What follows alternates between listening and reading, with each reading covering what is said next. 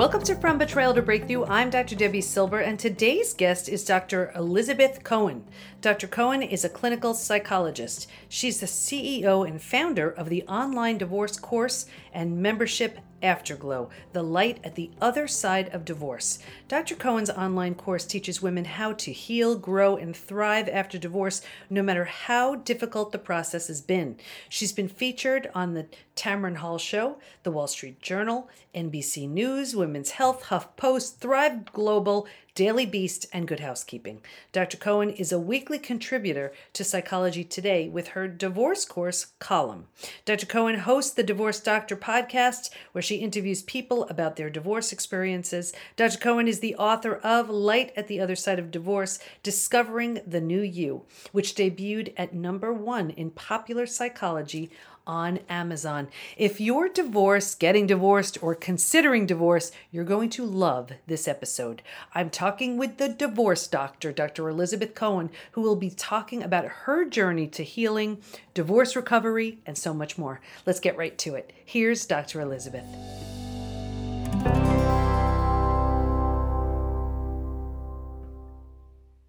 Okay, everybody, we have Dr. Elizabeth Cohen with us today, and you know, this is from betrayal to breakthrough. And very often, when we're betrayed by a partner, it can lead to divorce. So I have brought on the most amazing expert to share with us how to uh, thrive, not just survive post divorce. So, welcome, Dr. Elizabeth.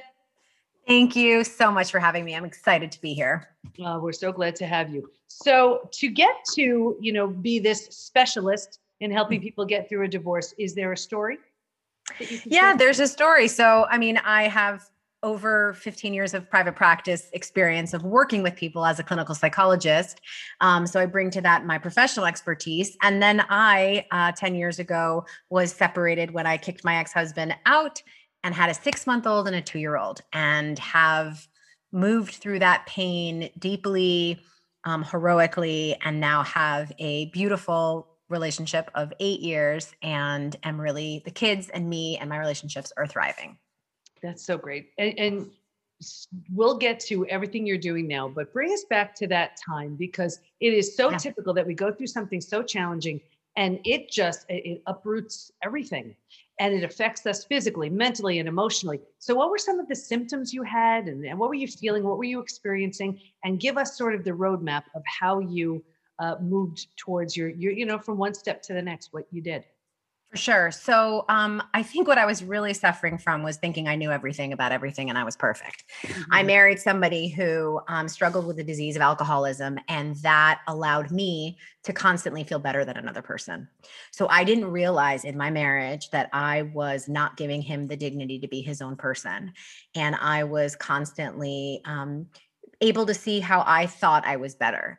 And because of the disease of alcoholism, his his behavior got so um, unacceptable that I I kicked him out.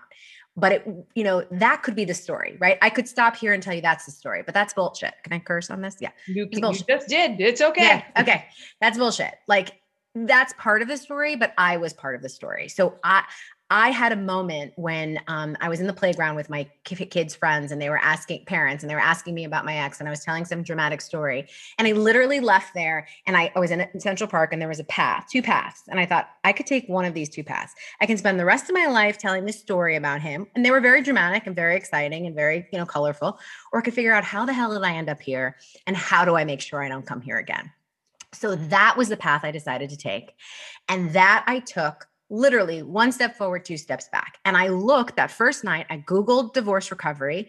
And back then I couldn't find anything. Mm-hmm. And I thought, okay, I didn't realize I thought, okay, I must not be able to recover. Like if there's nothing out there, then there must be some, I'm not going to recover. And I thought, I'm devastated. And so I just like turned into the tools that I knew. There were two tools I knew. Like one was cognitive behavioral therapy, which I'd been doing for years. And the other was that a friend said to me, like, I know there are other people who marry to alcoholics. Like, I know there's a group. Like, why don't you try that? Like, those are the only two tools I had. Yeah. Went on their hands and knees, a mess, crying, and then, you know, one day at a time, one foot forward, two steps back, perfectly imperfectly, things started to shift a little in that I started looking at it about me and not about him. and, and I want to I want to stop you there because right when you said there are two, you know, you saw two paths in front of you. You could have you could have taken either one. Now it is so, and I see this all the time because when it comes to betrayal, it is so easy. We have a very powerful story. You know, this person that we trusted and depended on and counted on betrayed us, and we have our story. And at the end of the day, we have our story, and that's it. Then, then there's the opportunity where we say, okay, we have our story, but I can have a much better story and so much more if I take that other path. So, you know, you, you said it real casually, like, so I saw the two, the two paths and I just took this one, but I want to know what was it, or was there this defining moment? What was going yeah. through you where you said, I see this path. I know I can take this, but I'm choosing to do this, this other one. I think what happened was in that playground when I told those stories, people were emotional, they were crying, they I got all the empathy, you know, that I thought I wanted. Mm. But Deb, I left there and I felt like shit. I thought, wait a minute. I'm the person in the story. I'm not telling some novel or some movie. This is my life. I don't want this to be my life. So it was actually saying it and noticing how I felt when I was telling my story so important. And I hope everybody listening, everybody watching, you really embrace that because it's so true.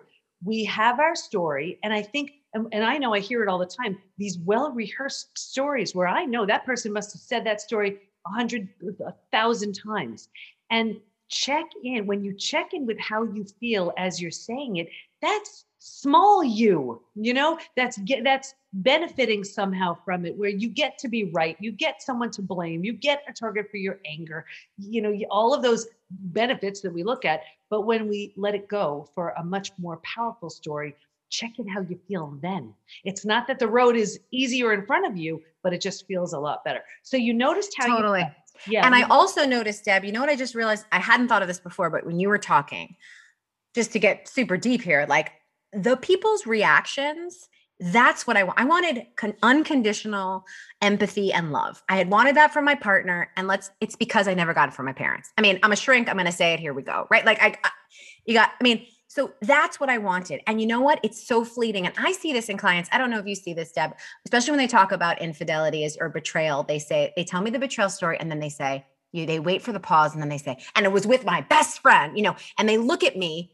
to set to to see my shock and to see my reaction and it's like it, it gives me so much empathy i say to them what do you what do you want right now what do you need right now yeah. what do you need i needed empathy i didn't realize that but that's what i was but it's going to the wrong place right exactly and it's i mean we eventually come around to realize that when we give that to ourselves i mean that's when that's when we take Oof. off with our healing right okay so cognitive behavioral therapy and support and and yeah. and i'll just emphasize here the right support because the wrong type of support does way more harm than good so here you were you you had that support and were you so you needed you know you said you were you you needed that empathy that love you were yeah. looking for that empathy and that love. Were you when did you start to to were you feeling it from the group? Were you feeling it from the therapy? Like what what happened yeah.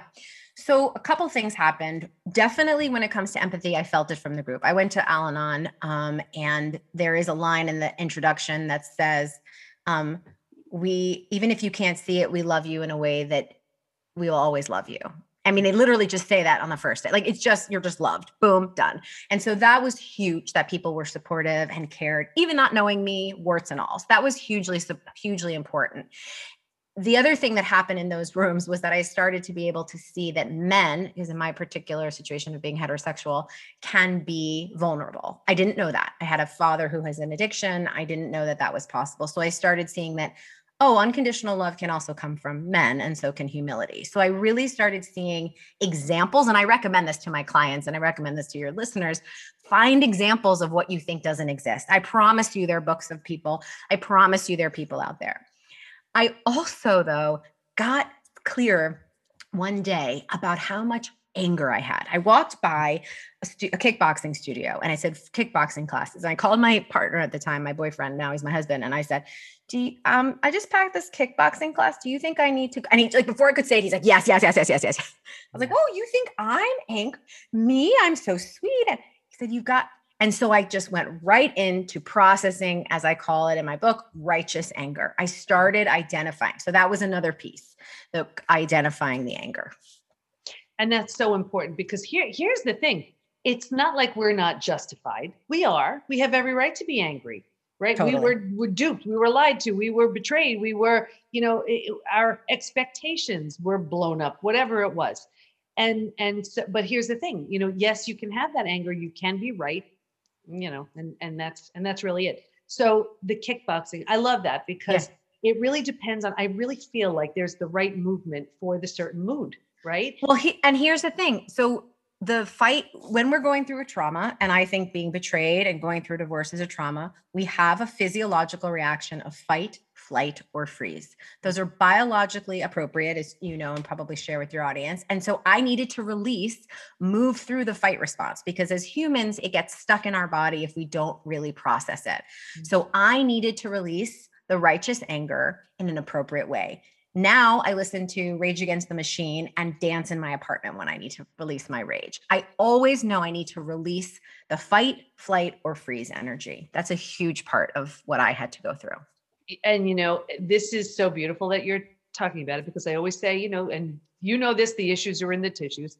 And it's when we release them, that's when we start to heal. And if we only go for, let's say, the cognitive, piece. Yep. Right. Well, it's stuck in the body. What, well, what about that? We need to just heal fully. And in order to heal fully, it's physically, mentally, emotionally, psychologically, spiritually, all of it. Beautiful. Mm-hmm. So, so here you were now, you, you got him out of the house. You, you were taking on, you know, the, the therapy and the support and you found, you know, the kickboxing, getting rid of all that anger. How did you start feeling what, you know, just even right with using those tools? How did I start feeling my feelings? No, how did you, how were you, was your Oh, how did I start feeling? Yeah. Yeah. So I, that's such a good question. I mean, I think what I noticed first was I was less irritable. I think it was all of it was coming out sideways. So I was I was less annoyed with my children, with people on the subway, with you know just irritability. I just was less irritable. Um, I started believing in a future again. I stopped thinking bet- that today was like the last day of my life, basically.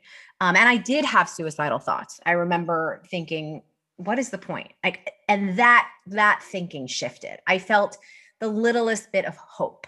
Yeah, yeah, and that's such a it's it's such a shift because you know it's that negative spiral that we start to to go on. And yeah. then you know it's like we have to stop that spiral. And now here you're you're taking that spiral in the other direction and it's moving up and you're you're feeling better. And then because you're feeling better you know your outlook is different. You're different you know with your kids yeah. that sort of thing. So what did it lead to? Well, I learned a really great strategy then, actually, that I have in my book, um, where I I actually, even though I couldn't imagine in that moment life so differently. I had the two kids, I was bogged down with them. I did, I had it did an imagery of my ideal future self. I imagined who I would if I had healed who I would be. Mm-hmm. And I really connected to her. I didn't know if she would ever come, but I started to feel connected to her every morning. I'd wake up and say yes to her. I don't even know what she what she was saying, but just accepting her. And then things started to happen where I think I started saying yes to more things. Mm-hmm. So I um, started engaging in my life in a different way. I started saying okay to things that would have scared me. Mm-hmm. I was open to talking about things that in the past I wouldn't have talked about. I was less afraid. You know, I talk a lot also in that I, you know, I'm a therapist. I, you know, I like to look like I said, like I had it all together, but I was really in pain and I didn't want to share any of that. Mm-hmm. So because I see, saw, started seeing men be vulnerable and that I could share something and they would hear it through the support group, I found myself being attracted to people who I could start seeing when they weren't listening to me or weren't being humble. I tell this story about how I went on a date with someone who was really fun and then we're like finishing up and he said, You're a psychiatrist, right? Meanwhile, I'm a psychologist. And he says, You can uh, get me some Xanax and Ativan, right? And I thought, Here I am again. Mm. And I thought, not going to shame him, not going to shame me, compassionately see what's going on. And that led me to choosing to focus on me and not focus on finding another person. And as often happens, I had a party. I said, I'm so glad there's no one I'm interested in. My husband walked in, no, my now husband walked in, and I could just feel energetically that he was a good, kind person because I had been around enough of those people. Yeah. And and I say this all the time. It's, yeah. When you do the work to heal, you can't help but resonate at a very different level. And then that level shows up. You're different and you just won't attract the you know who you would have attracted as exactly of you that exactly is about a very different type of energy and and you know what's interesting too you talk about that that um, highest self or that version of you that you, yes. that you would meet with and we teach this in the institute where it's it really is it sounds like what you were doing was you were shortening the space from yes. the version uh, that you were currently and and her and yeah. just shortening that timeline and that space until you just became. So the way you were acting, the way you were moving, things you were doing was more representative of what she would do. Exactly. we all are if we just tap in and get ourselves out of the way. It sounds exactly. like exactly. Exactly. And I just want to say just because I met someone amazing didn't mean I didn't have to keep working. I you know, I remember walking up to a conversation where I wanted to tell him to be we are going to be exclusive and I said my mantra over and over, I'm a winner in every way every day. I'm a I was terrified to tell him. I was you know even though i it's it's an ongoing process and then i stepped into that vulnerability and then i and i would say that's the piece like just being willing i wasn't before able to step into any vulnerability mm-hmm. but the healing allowed me to feel safe loved enough so that i could step into vulnerability and to me there's nothing more intimate than two people being vulnerable together Oh, I love that. And it's so true. And and people do look at it as weakness. I think it is the ultimate strength. Yes. I mm-hmm. think it's like there's nothing sexier than like sharing your heart and letting another person witness that. Like that is true intimacy to me. Yeah, beautiful. So talk to us about divorce now because there yeah. are so many people who they, you know, they're headed for a divorce, they're in the middle of a divorce, they're coming out of a divorce, they're they've been divorced and they are bitter. They just yeah. are, right? And it's just they get it, they have every right to be. I get it but this is this is something you see all the time. So help yes. help us with that person who's really struggling. So you know we all have met people right? Who you meet at a party and they've been divorced for 20 years but they tell you about their betrayal story as if it happened yesterday right? And you know I, there's a buddhist um, saying that it's like whole it's like getting angry at someone and throwing hot coals at them. You're the only one who gets burned. Like the thing is my loves like you deserve a better life that story is not your whole story. Even if it is the worst of the stories, you have so many other stories within you. And there's a thought thing I always think about is like, God, I let, let these people live in my mind rent free. They're not thinking about you. They're not telling the story. They have a totally different story. What is happening to you? And and just know the story self talk is self hypnosis we just talked about how I basically hypnotized myself to believe I was someone else. Mm-hmm. You you will hypnotize yourself to feel like you're worthless, you're unlovable, you're le- every time you tell your betrayal story, you're being betrayed over again. You're just betraying yourself. That's it. I love that. Self-talk is self-hypnosis. You know, we we're so we're so conditioned to speaking to ourselves a certain way and you know blaming ourselves or or whatever it is that we're doing and we forget that we have everything available that helped us create the negative to create the positive and create a different kind of of talk. And that's you know and i remember someone saying to me you know it's like i'm divorced i'm divorced i'm divorced. At what point are you single? Yes because there's this pressure to be in a partnership that you're only only accepted and a person if you're in a partnership. And the truth is that's not true. You're a person a whole person yourself. And so if we stop defining ourselves by our relationship status we could start really focusing on us. And you know what? I tell my clients date someone who's divorced. You know why? They've done the hard work of hopefully of looking at themselves if they're ready to move on. Like check into how they manage the divorce. Like divorce is a transition. We go through life is full of transitions. And so the question is how do you manage this transition? Mm-hmm. Beautiful. And you know, I, I know sometimes it's there's a, the friend issue. The friends go with one partner or the other. Can you speak to that? Yeah. I mean, I think that you're bringing up the fact that there's grief and loss in divorce. And I think that um, I always suggest that people allow the flow to happen, to not resist. You know, if if you have a friendship where you can say, "Hey, you know, is it hard for you to be friends with both of us? Because I'd really like to still spend time with you." Great. Be curious, be open, treat the person with the dignity that they, deserve.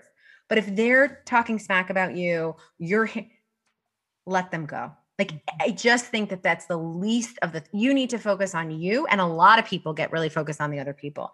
But you also need to allow yourself to have the grief. When you when you have a divorce, you're letting go of a life that you thought you were going to have even if you don't want it anymore. Mm-hmm. Right. It's it's definitely a, a letting go for sure. And I and I think that's really an important point that you made. If those friends, let's say, are going with the other, you know, the other partner, maybe you've outgrown that group you know and you've you've just outgrown them and that whole transit you know when you're when you're undergoing this transformation you're changing you're growing and part of that often means outgrowing who you know what used to make sense doesn't make sense anymore what used to work doesn't work anymore and friendships may not work anymore so if we look at it that way it's it's not it does it seems like it doesn't hurt as much such a good point. And my favorite phrase about friendships is that people come into our life for a season, a reason, or a lifetime. Mm-hmm. We have this pressure that we're supposed to stay close to everyone. If you're evolving, relationships evolve, which is why divorce shouldn't be a stigma. Because if you're evolving, hopefully your partner evolves with you. But if they don't, it's okay to release it. Similarly with friends. Yeah. So let's talk about now post divorce and yeah, like starting over and that whole that whole thing. Yeah. You know, I think one of the things I like to say about dating is if you go out with somebody and you feel like, God, it, this person's so familiar. I feel like we've known each other our whole lives. You have. It's someone in your family, it's someone you've dated before. Like, be really conscious of what you're feeling, like we talked about earlier when you tell the story, when you're with this other person. This is your life. I have a chapter called life, Living Life by Design, Not by Default. Like, what do you want? What are the things you want? I knew for me that when I started over, I wanted a partner who was humble. That was mm. the that was the thing. That was so important to me. But that was mine. What's yours? Really think about, write down the things that are important. Is it that the person's in therapy?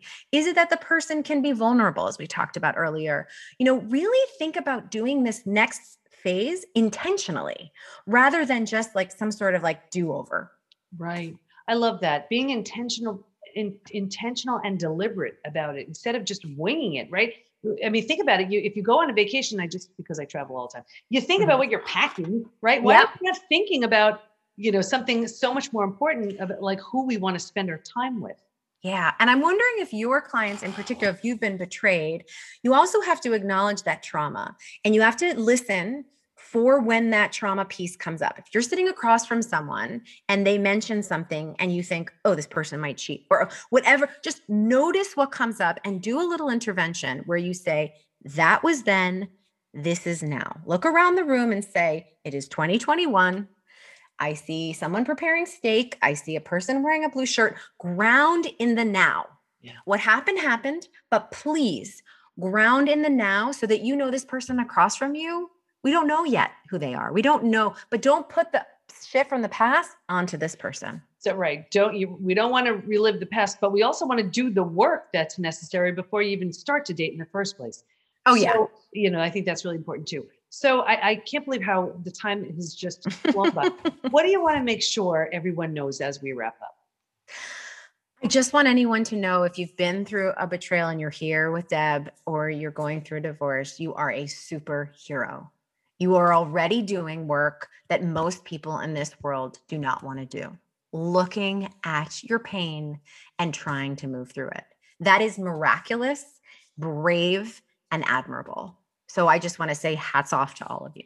I love that you said that because it is so true. It is so, I see so many people numbing, avoiding, distracting, anything to avoid facing and feeling these very painful emotions. So mm-hmm. the ones who do, they're ready for something big. They're ready to heal. They're ready for transformation. So I uh, couldn't agree with you more. So Dr. Elizabeth, where do we go to learn more about you and the great work you do?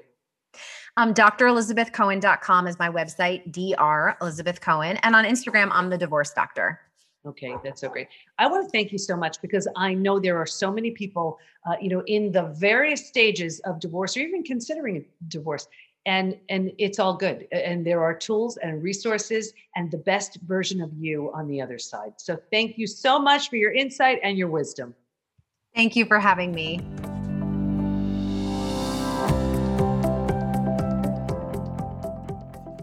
I love how Elizabeth saw the two paths and chose the path to recovery. It's always our choice which path we take.